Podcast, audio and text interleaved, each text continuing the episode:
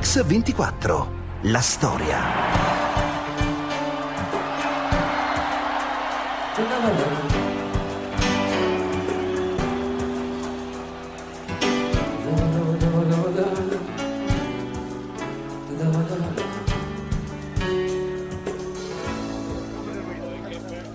Se cammina per la strada senza nemmeno guardare per terra.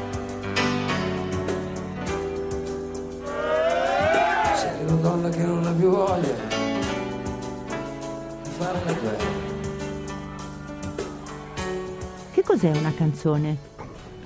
La canzone secondo me è uno sfogo, di quale io praticamente scarico, racconto quello che non racconterei neanche a un amico o neanche a, a, all'amico più fidato perché mi vergognerei. Invece nella canzone eh, mi spoglio completamente racconto proprio quello che veramente mi viene da dentro. Le mie sono delle istantanee, ecco, delle istantanee di emozioni o di sensazioni o di realtà che vedo. Classe 1952, figlio unico di Carlino, un camionista e di novella, una casalinga. Vasco Rossi nasce e cresce a Zocca, sull'Appennino modenese. Ancora oggi è una rock star da milioni di copie di dischi sulla breccia da 30 anni. Un successo che sembra inarrestabile e che continua a riempire gli stadi di tutta Italia con un pubblico che attraversa ormai tre generazioni. La sua è una storia, è la storia di un'ascesa di cadute, di trionfi, di drammi personali, ma è anche la storia dell'unica vera rock star italiana. Quello che vi raccontiamo è un Vasco inedito, che si confessa in un'intervista davvero speciale. Chi è Vasco Rossi? È un artista, un musicista eh, che ha imparato a suonare uno strumento, la chitarra, che scrive canzoni e le canta. Le canta per necessità perché se le avessi scritte gli altri non le avrebbero cantate.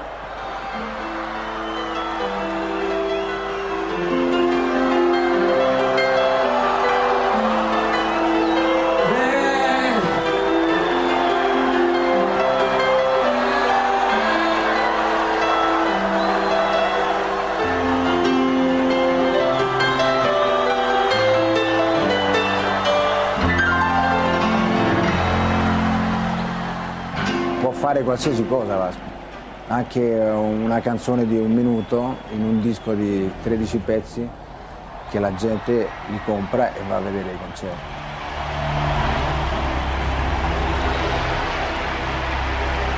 È l'unico al mondo che può dire, sono qua, tu sei là, vieni ben qua. Cioè, se lo dice un altro, ti stai dicendo. Una vita che non mai davi, di quelle che non dormono mai. Ha un'immagine di Vasco della vita spericolata, che è poi l'immagine che ha voluto dare lui, no? Quindi uno pensa di incontrare Vasco e che, che sia un, ma- un pazzo scatenato, ecco.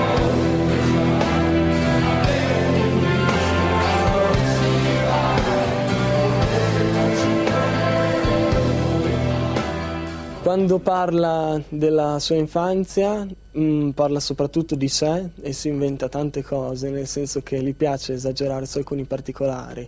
Questo è Vasco Rossi nelle parole di chi lo conosce, lo ama, ci lavora o che ci vive. Amici, amori, parenti, colleghi, ma per Vasco Rossi l'avventura di una vita ha inizio con un dolore improvviso e feroce, la morte di suo padre in un incidente stradale. Vasco ha 27 anni, è il 31 ottobre del 79. Un giorno mi hanno svegliato dicendo che era morto, è stato uno shock terrificante, però insomma è entrato dentro di me, capito? È entrato dentro di me con tutta la sua forza e io sempre pensando che lui comunque era una parte di me, sono diventato ancora più forte, ancora più determinato, ancora più convinto e dopo non scherzavo più, non ce n'era più per nessuno, capito? E veramente gli altri mi sembrava che giocassero, mentre io no, non giocavo più. Una canzone per te. Non te l'aspettavi? Vasco Rossi fa sul serio. Tra il 1979 e il 1980 escono molte sue canzoni, alcune delle quali diventeranno famosissime come Alba Chiara e Colpa d'Alfredo. Poi, nel dicembre 1981, viene invitato a cantare a Domenica Inn. Al pubblico della domenica pomeriggio propone il brano Sensazioni forti. Sensazioni forti. Non importa se la vita sarà breve, vogliamo godere. Ma l'esibizione di Vasco non piace al popolare giornalista Nantas Salvalaggio, che in un articolo sul settimanale Oggi si scaglia duramente contro di lui. Salvalaggio critica i contenuti della canzone, definendone il messaggio abietto Definisce inoltre Vasco Rossi un bel lebete con gli occhiali fumé dello zombie, dell'alcolizzato, del drogato fatto. Questo il ricordo di Massimo Poggini. In casa sua oggi era l'unico giornale che entrava e per cui lui si preoccupava non tanto di quello che era scritto dentro questo articolo, ma del fatto di che sua madre lo andava a leggere. La madre di Vasco risponde a Salvalaggio con una lettera. Vasco non è né un santo né un diavolo, ma è un ragazzo onesto come suo padre. A me questo basta. Le auguro che sua moglie e sua figlia possano pensare altrettanto di lei. Ma le critiche non fermano Vasco. Nel 1982 sbarca a Sanremo con Vado al massimo, una canzone reggae che non fa presa sulle giurie ma che in qualche modo dà il via alla sua trionfale carriera. Amici al Festival di Sanremo, Vasco Rossi!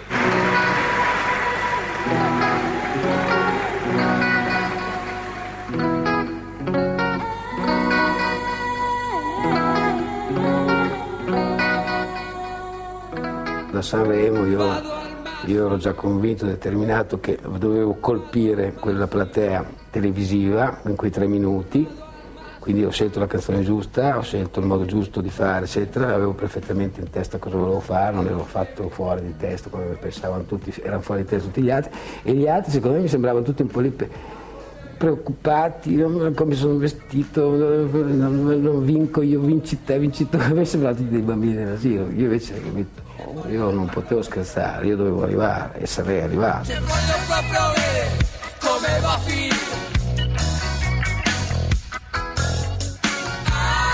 Al massimo, intanto tutti quelli che guardavano Sanremo per ridere si sono divertiti, tutti quelli che lo guardavano sul serio si sono scandalizzati e io ho aggiunto quello che dovevo fare.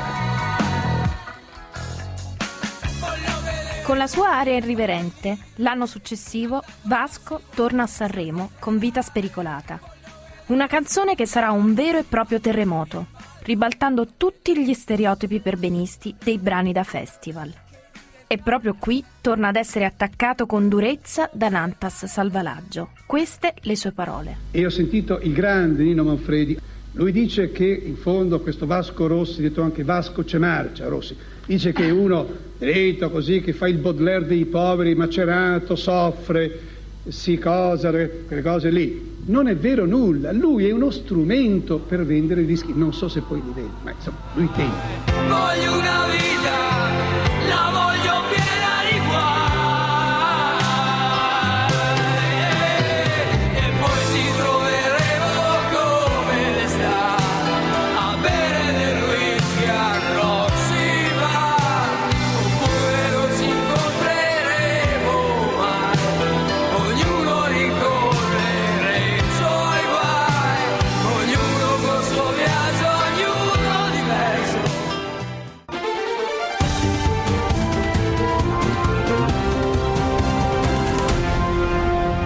24, La storia. Rieccoci su Radio 24, stiamo raccontando la storia di una vita spericolata, quella di Vasco Rossi, che proprio con questo brano, uscito nell'83, vende milioni di copie e diventa l'idolo di una generazione. Per Vasco è un successo, un successo esplosivo e dilagante. I due festival di Sanremo, Domenica India, articoli le copertine di tutti i giornali, pubblico e critica capiscono che è nata una star un talento che porta in Italia sonorità e ritmi della grande musica internazionale. Eppure Vasco rivendica con orgoglio di essere un italiano, un italiano di Zocca, un paesino di 4.500 anime dove è nato. Così nei ricordi dell'amico Gaetano Curreri. Lui è un po' come, come è un po' il figlio della sua terra, cioè Zocca è un paese dove tutti lavorano dalla mattina alla sera durante la settimana, poi sabato sera adesso non dico che sono tutti ubriachi, però insomma ci danno dentro.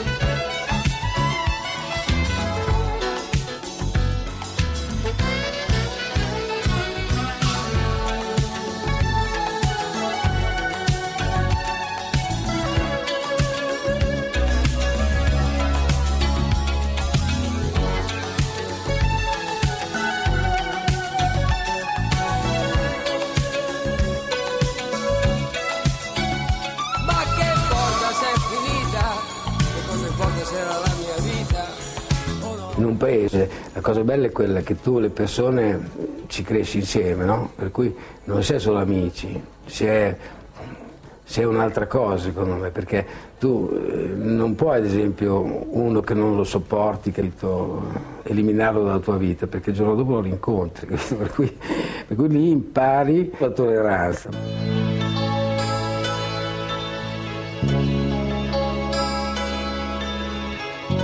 Dalle feste nuziali ai concorsi canori. Il suo primo concorso Vasco lo vince nel 1960. Il premio, una coppa, gli viene consegnato al Cinema Antica Filmeria Roma di Zocca, che oggi è il bar Bebop, punto di ritrovo dei suoi fan. Questo il ricordo dell'amico Marco Manzini. Ogni volta che mi sveglio Questo bar, il Bebop, è un bar che è uno dei punti dove loro sperano di incontrare Vasco perché sanno che ogni tanto viene qui. Che cazzo?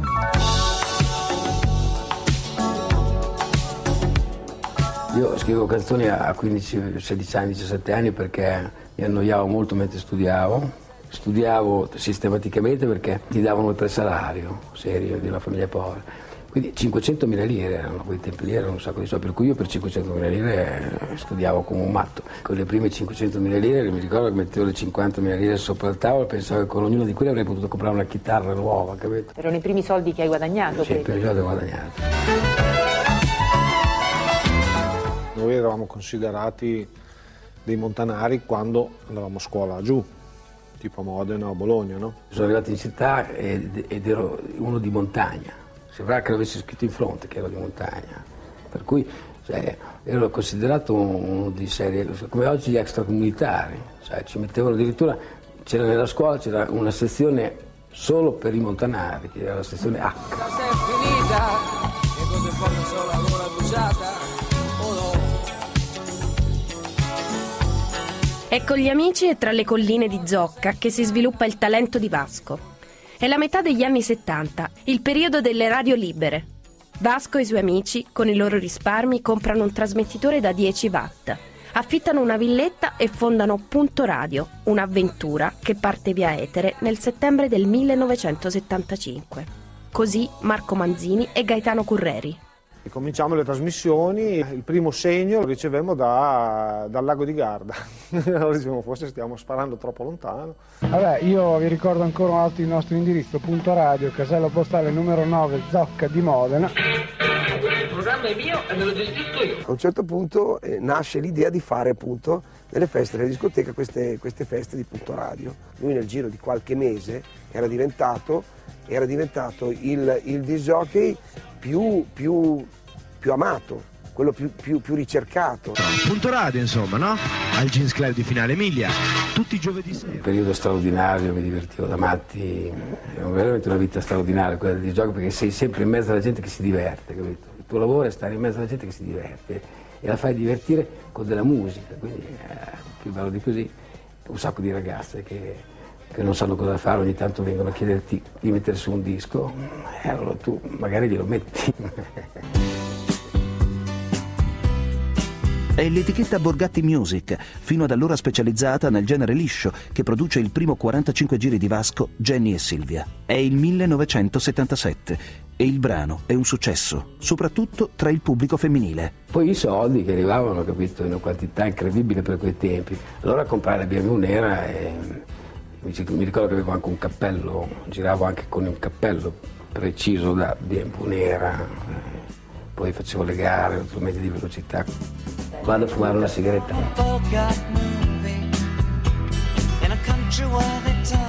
Time 10 gennaio del 79 Vasco Rossi debutta in televisione, è uno dei due concorrenti della trasmissione 10 Hz, condotta sulla RAI da Gianni Morandi.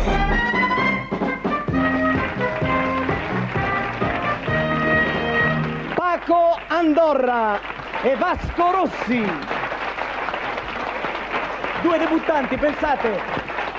Pensate due debuttanti, la prima volta che appaiono in televisione e forse anche al loro primo disco. Ma sentiamo Vasco Rossi se è vero, è vero che il tuo primo disco? No, è il secondo questo. È il secondo, è il secondo eh, long play, sì. album, è il secondo long play. Ma tu dalla pronuncia, ancora uscire. eh. dalla pronuncia mi sembri Sono uno... di, esatto, Di dove? Emiliano. Di dove? Di? Zocca. Di Zocca. No, cioè la Zocca è S- provincia di, di Modena. È perché la Z, la Z emiliana è un po' particolare, no? Lo provo a dire un'altra volta? Zocca. Ah, Zocca. Vabbè, vabbè. Alza sempre la voce, sa sempre tutto lei.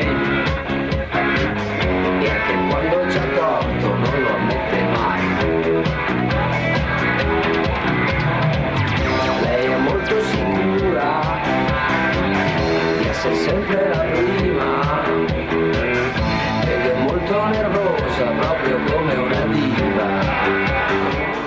Mentre ero in questo periodo così straordinario, insomma, per cui stavo benissimo, tutte le sere uscivo con tutti gli amici, pagavo da cena a tutti perché mm, andavamo sempre in 20-30 a mangiare, insomma. Arriva la, arriva la cartolina del servizio militare, improvvisamente. Avrei perso un treno, capito, se andavo militare. Il primo della serie che vi presentiamo questa settimana si chiama Vasco Rossi. Non so molto di lui, devo dire la verità. In questo momento sta facendo il servizio militare e infatti ha intitolato una canzone Faccio il militare. Domani sera scrivo a mia madre che non voglio tornare. Avevo dei problemi di cervello io eh, in quel periodo proprio, cioè dovevo assolutamente non fare militare, insomma. Quindi ho fatto tutti i tipi di visite possibili, però naturalmente prima di uscire da- dalla caserma per andare all'ospedale di Napoli mi ha preso uno e mi ha tagliato i capelli a zero. Anche questa è stata una cosa che mi ha fatto molto piacere, perché io tenevo i miei capelli come praticamente la mia vita. Vabbè. Faccio militare.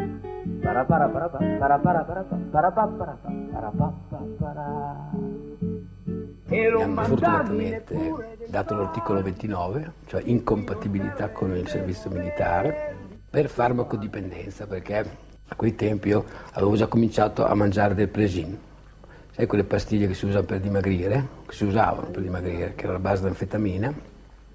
Io ne mangiavo una al giorno, stavo molto bene, molto magro, viaggiavo benissimo, andavo fortissimo, non mi fermavo mai, stavo da Dio, avevo trovato la soluzione della mia vita, il problema è che dopo per smettere è stata durissima. Nel 79, quando debutta in televisione a 10 Hz, Vasco Rossi ha quasi 30 anni, ha già scritto una decina di canzoni. Il suo amico Gaetano Curreri, che lo aveva spinto a suonare, adesso lo spinge a fare concerti. E il suo esordio davanti al pubblico è a Bologna, in Piazza Maggiore. Me lo ricordo molto bene, so che eravamo in una quindicina sul palco perché avevo portato tutti i miei amici, coristi, no? eravamo più sul palco che giù, secondo me, che gente giù, giù ci saranno state una ventina, trentina di persone. Finì sto concerto, dico cazzo, ma allora, eh, allora va bene, se, se- se- se- si può fare così va bene, quindi quello è stato il primo. Cosa c'è? Ti sei pentita? Vorresti ritornare?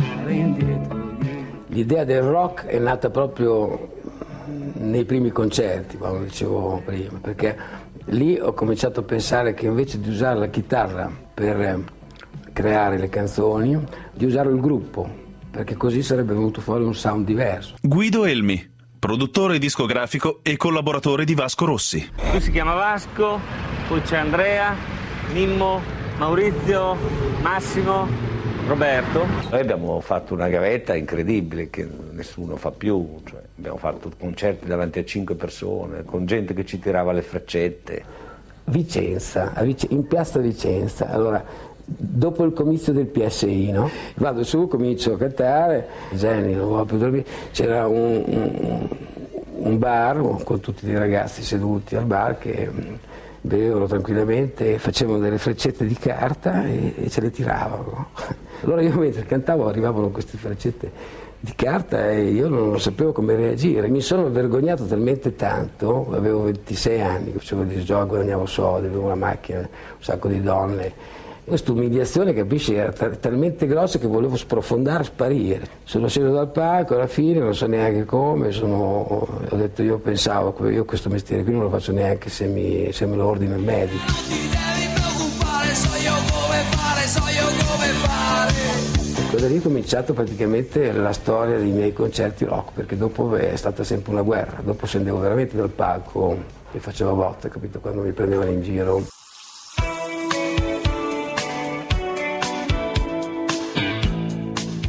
I dischi di Vasco Rossi si vendono e lui è in continua evoluzione. Sperimenta nuovi modi di scrivere e nuove musiche. L'album che farà da spartiacque nella carriera di Vasco è Bollicine. È la primavera del 1983. Così Red Ronnie.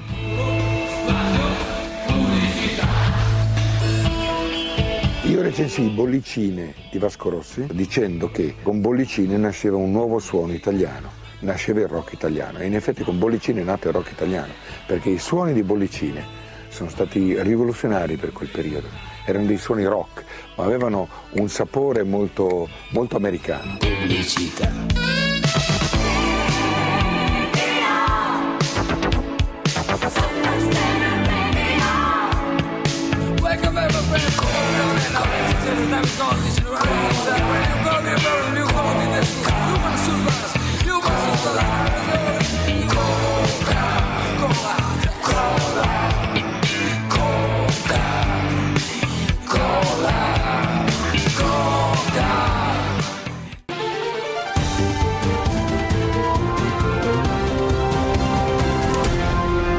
Mix 24. La storia. Rieccoci su Radio 24, stiamo raccontando la storia di una rockstar, Vasco Rossi, idolo popolare, travolto dal successo, protagonista di una vita spericolata fino alla rottura dell'incantesimo. È venerdì 20 aprile dell'84. All'alba i carabinieri arrestano Vasco Rossi. Ieri sera il noto cantante è stato interrogato nel carcere pesarese di Rocca Costanza. Al termine il magistrato inquirente, il dottor D'Aprile, ha disposto che fosse tolto dall'isolamento. A Vasco Rossi il magistrato contesta la detenzione di non modiche quantità di cocaina e la cessione di modiche quantità di droga a titolo gratuito.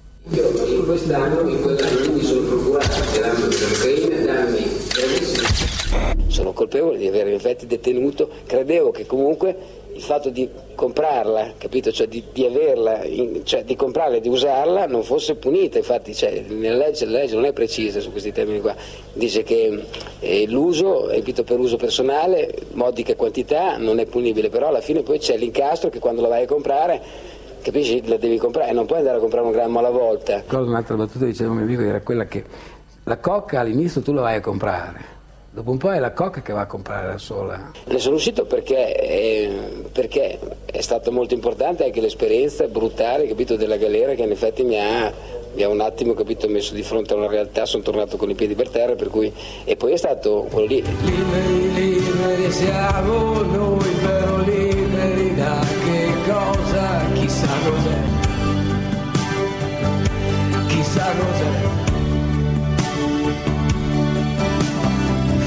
eravamo giovani era tutta un'altra cosa, chissà perché. Chissà perché. Ho fatto un periodo di, di- negli anni Ottanta di anfetamina, cocaina, di tutto, ne sono uscito, ci ho messo un bel po', è stata durissima, perché uscire dalla dipendenza, soprattutto dell'anfetamina, è, è terribile, terribile, terribile proprio. E poi, soprattutto, prima o poi dovrai smettere, quindi prima o poi dovrai imparare comunque a divertirti senza. Quindi tanto vale quello che dico a mio figlio sempre, quello più grande, è questo. Dico, tanto vale che cominci a provare adesso a divertirti senza, capisci? Perché tanto prima o poi lo dovrai fare comunque. Per un curioso paradosso, quell'arresto si rivela una liberazione per Vasco Rossi. Infatti la sua vita esagerata è finita. Allora è il momento di guardarsi dentro, di disintossicarsi, di prendersi cura di sé. 22 giorni di carcere nella cella numero 22 del carcere di Pesaro impongono a Vasco Rossi uno stop nella sua carriera, uno stop di due anni, niente canzoni, niente apparizioni televisive, niente copertine, ma per Vasco non è finita. Hai una sorpresa che neanche te lo immagini. Durante questi due anni, una delle figure che hanno un ruolo fondamentale nella vita di Vasco è quella di Maurizio Lolli, suo amico e manager. Quando ormai si vola, non si può cadere più. Vedi te che Era proprio protettivo, ecco, protettivo nei miei confronti. Quando lui a un certo punto ha- ha- gli è venuto un tumore al polmone, È stato uno shock per, perché mi è mancato proprio tutto, mi è mancato l'amico, il confidente, quello che, il fratello, capito, il, insomma tutto. Qui non arrivano gli angeli. Questo è il caro Lolli al quale ancora voglio molto bene, che grazie ancora di essere esistito.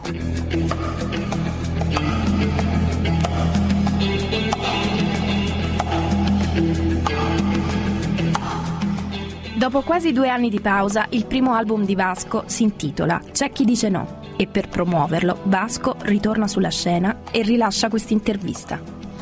C'è qualcosa che non va in questo cielo.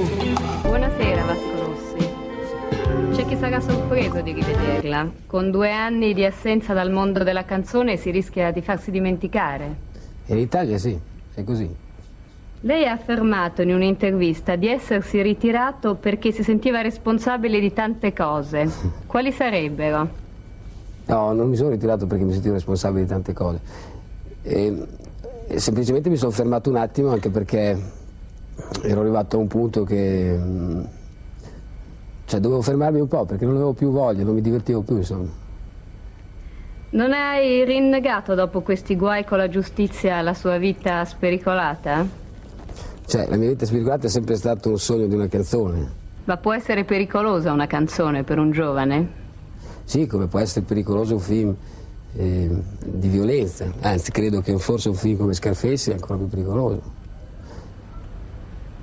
È vero che ad ogni arrivo all'aeroporto la perquisiscono da capo a piedi? No, però agli aeroporti a volte, come tutti, arriva il cane, quindi eh, mi guardo e rimangono abbastanza stupidi di non trovarmi niente addosso, questo è il punto. È fidanzato? No, Ha mai ricevuto uno schiaffo da una donna? sì, molti.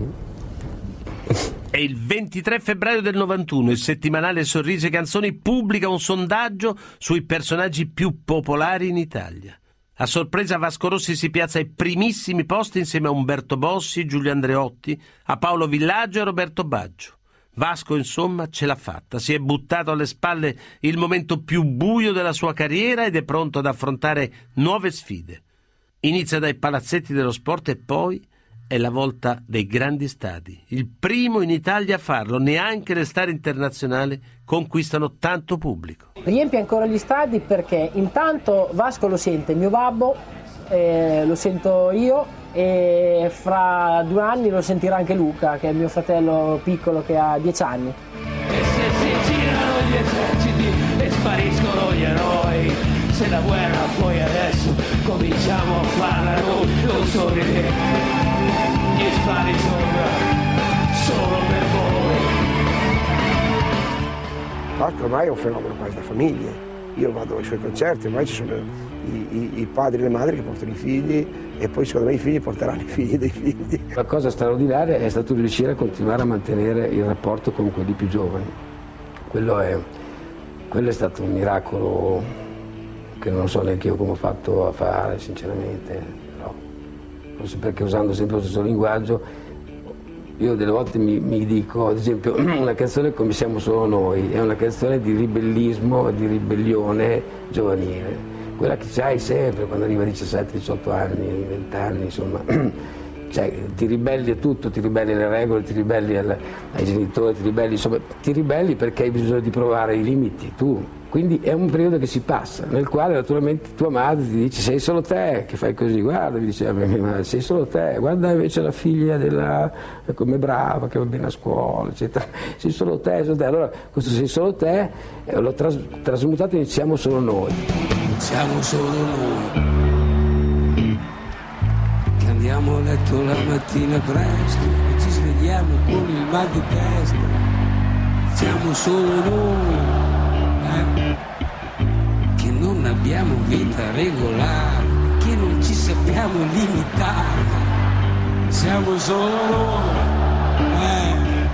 Quella canzone lì quando tu la senti e hai 16, 17, 18 anni è- te la senti tua perché ti racconta appunto racconta un periodo di vita che tutti passano, tutti attraversano. quelli che poi muoiono presto Io quando canto una canzone sul palco eh, non è che la canto o, o la interpreto, io la vivo. A quel punto lì si vede che la- l'emozione viene trasmessa talmente tanto che li sento proprio che si emozionano, poi vedo gli occhi di quelli davanti, sento che, che arriva questa emozione perché poi mi, mi ritorna, mi ritorna come un'ondata enorme ed è lì che poi alla fine poi viene il delirio di onnipotenza. Nella vita, sinceramente, sempre, cer- eh, mi è sempre piaciuto frequentare i limiti di tutto. Il senso del limite credo che ci sia proprio all'interno, perché ci sono dei limiti, in effetti. Anche questa è una cosa che ho scoperto. E la libertà ha un senso sempre se è all'interno comunque di un limite, perché sennò, sennò non è libertà, sennò è un casino, cioè, sennò, è, sennò è caos. Però, notevole questo. È questa ricerca di un equilibrio tra il limite e la libertà, la ribellione e il rifiuto di ogni ipocrisia attraversa molte delle canzoni di Vasco Rossi.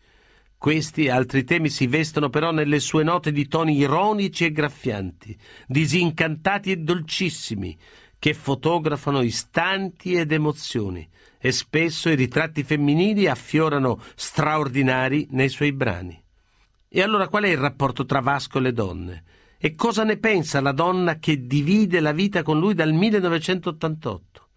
Queste le dichiarazioni in esclusiva di Laura Schmidt, compagna di Vasco. Ora che sono, ora che sono qui, in questo stupido, stupido hotel. Lui è uno che comunque, eh, come dire, succhia moltissimo tutta l'energia, ce ne ha bisogno, ti, succhia, ti succhierebbe anche l'anima se potesse, capito? Proprio lui è così. E poi questi suoi, ehm, questa sua arma che ha, questi suoi occhi eh, bastardissimi perché sono... Cioè, io non lo so, però lui, cioè, se mi dice delle cose guardandomi in un certo modo, io cioè, mi può chiedere tutto. Tutto. Tutto. Questa dolcezza che è talmente infinita che è quasi devastante. Dico devastante perché, ripeto, è un'arma a doppio taglio, cioè, capito? Perché è disarmante. Ecco, è disarmante la sua dolcezza. Sono stato massacrato scientificamente da una femminista. Dopo un anno che stavamo insieme c'era il mito della sincerità. Lei mi disse: Senti, dai, allora dimmi la verità. eh, In questo periodo hai avuto mai altre storie? Quindi gli dico: Va bene, sì, ne ho avute altre due o tre, ma molto poco importanti. Cioè, tu sei la più importante della mia vita, le altre non contano un cazzo. Questo mi ha mandato a cagare subito. Poi dopo una settimana è tornata con la scientifica intenzione di distruggermi sotto tu- tutti i punti di vista, psicologicamente, fisicamente. Se io conosco tutti i miei difetti lo devo a lei perché me li ha detti tutti. Tutti. Io quei tempi pensavo di non l'altro, quei tempi ovviamente.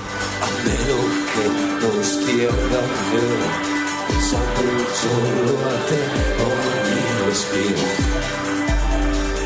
ogni momento che vivo. A meno che tu non sia l'unica, l'unica per me, le vedo, le altre sì che le vedo.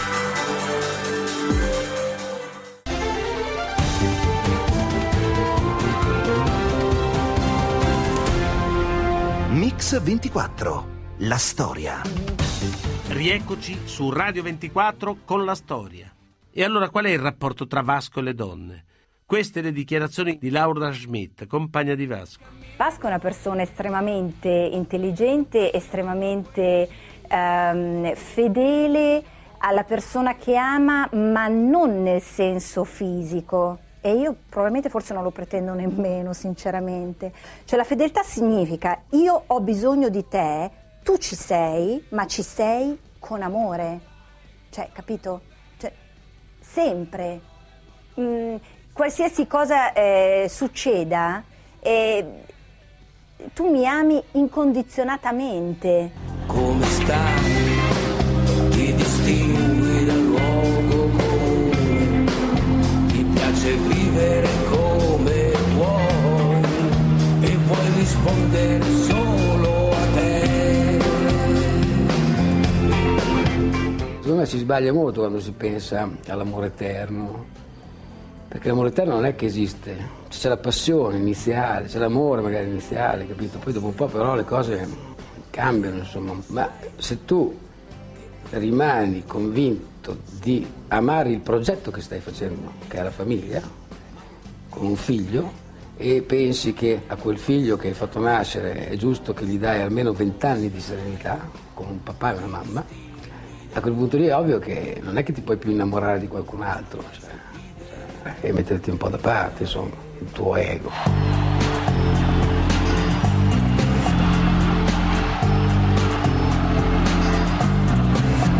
Io avevo 15 anni alle spalle di vita completamente turbolenta. Lei mi è stata vicina sempre in tutti i momenti, senza giudicarmi mai, questo è forse fondamentale, anzi, cioè, forse compattendomi per quello che sono, non lo so, però in ogni caso insomma sempre stato presente. Quindi, e abbiamo fatto un patto un giorno di sangue, perché ci siamo tagliati un dito, eh, abbiamo unito il nostro sangue e a quel punto il patto è quello ed è il progetto, costruire una famiglia. Da Laura Schmidt Vasco nel 91 ha avuto Luca, il suo terzo figlio maschio. Altri due figli, Davide e Lorenzo, li aveva avuti da due precedenti relazioni. Tutti e tre però sembrano aver ereditato in qualche modo il talento del padre. Attori i primi due, il più giovane Luca invece ha disegnato per il padre i cartoni animati del video Basta poco. Queste le sue parole. Basta poco a fare impressione.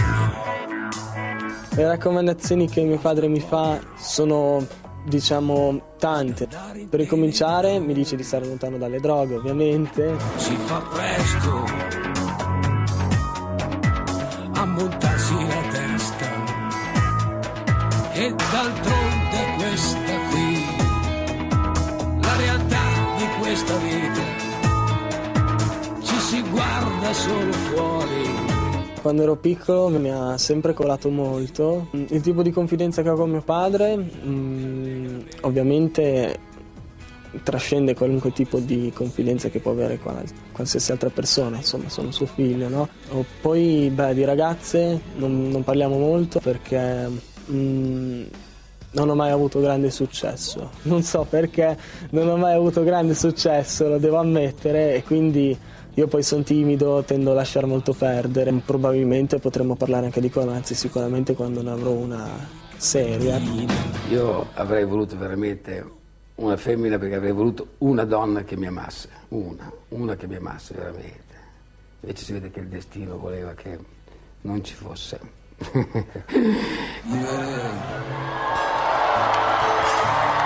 È passato tanto tempo, viverei. È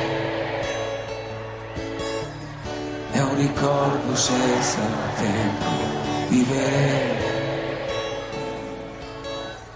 È un po' come perdere tempo, viverei. Ma Vasco Rossi ha ancora un sogno?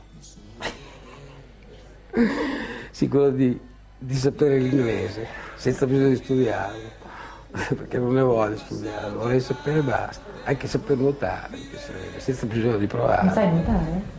No, galleggio, come nella vita. A me piace andare via senza dire niente, perché quando saluto mi viene una tristezza pazzesca. Perché veramente io saluti non li... Non, cioè, cioè io chiedo scusa e chiedo anche comprensione per questa faccenda, cioè, mi mette tristezza, volete mettermi tristezza? Eh, no, voi volete darvi gioia, no? Quindi ecco, lasciate che non vi saluto quando vado via, tanto torno.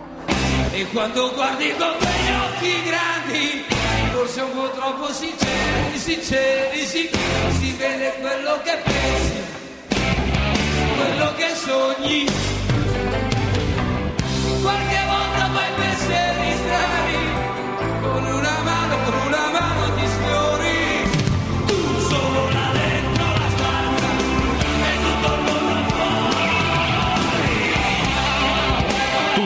Puntate di Mix 24 della storia si possono riascoltare sul sito www.radio24.it nella pagina dedicata a questa trasmissione. Ringrazio Alessandro Longoni, il mitico stagista Manuel Guerrini in redazione e Alessandro Chiappini e Valerio Rocchetti in regia. A domani.